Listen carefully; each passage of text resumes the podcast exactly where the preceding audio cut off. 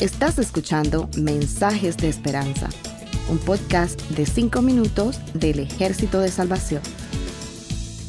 En el libro de Josué capítulo 7 verso 1 la Biblia dice, Y la ira de Jehová se encendió contra los hijos de Israel. Del mismo modo como la leña se inflama con el fuego, la ira de Dios solo se enciende con la desobediencia. Qué circunstancia tan terrible cuando se enciende la ira de Dios. Sí, la Biblia dice, Dios es amor y probablemente nuestro subconsciente se resista a aceptar la otra cara de esa declaración, que nuestro Dios es fuego consumidor.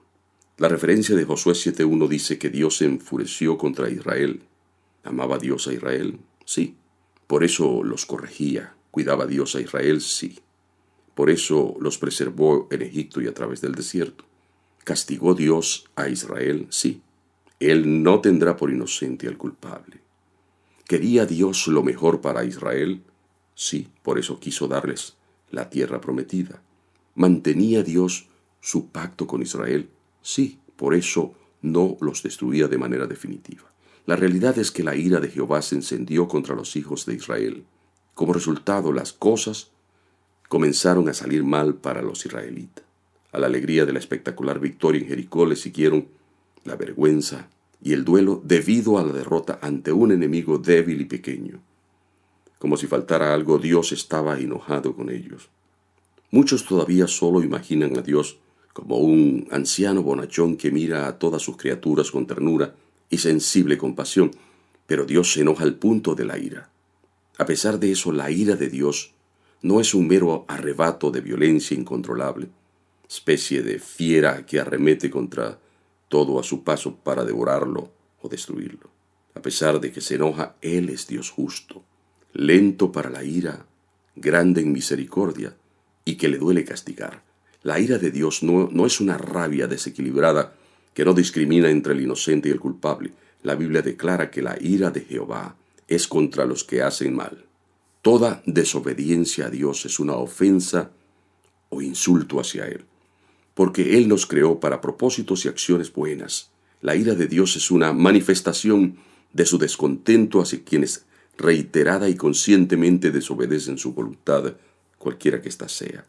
De modo que oponerse con conocimiento a su voluntad justifica su enojo. Quiere decir que cuando las cosas comienzan a salirnos mal, significa que hemos desobedecido a Dios. No necesariamente.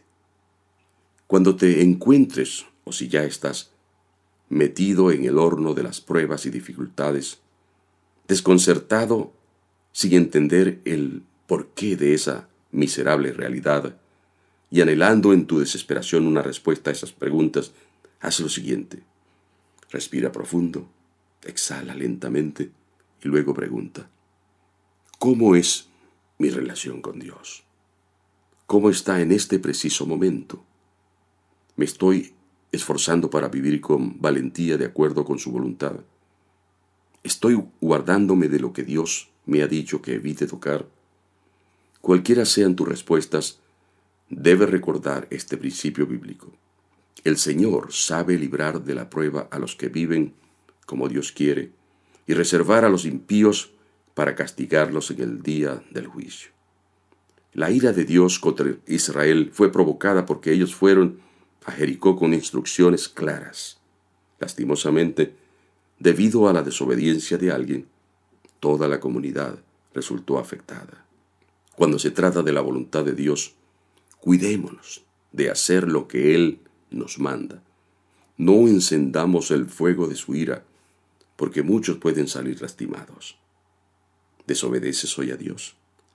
La Biblia dice, vuélvanse al Señor su Dios, porque Él es bondadoso y compasivo, lento para la ira y lleno de amor, cambia de parecer y no castiga.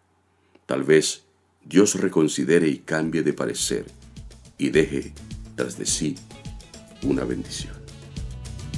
Gracias por escucharnos. Para conocer más sobre nuestros programas, por favor visita salvationarmysoundcast.org. Dios te bendiga.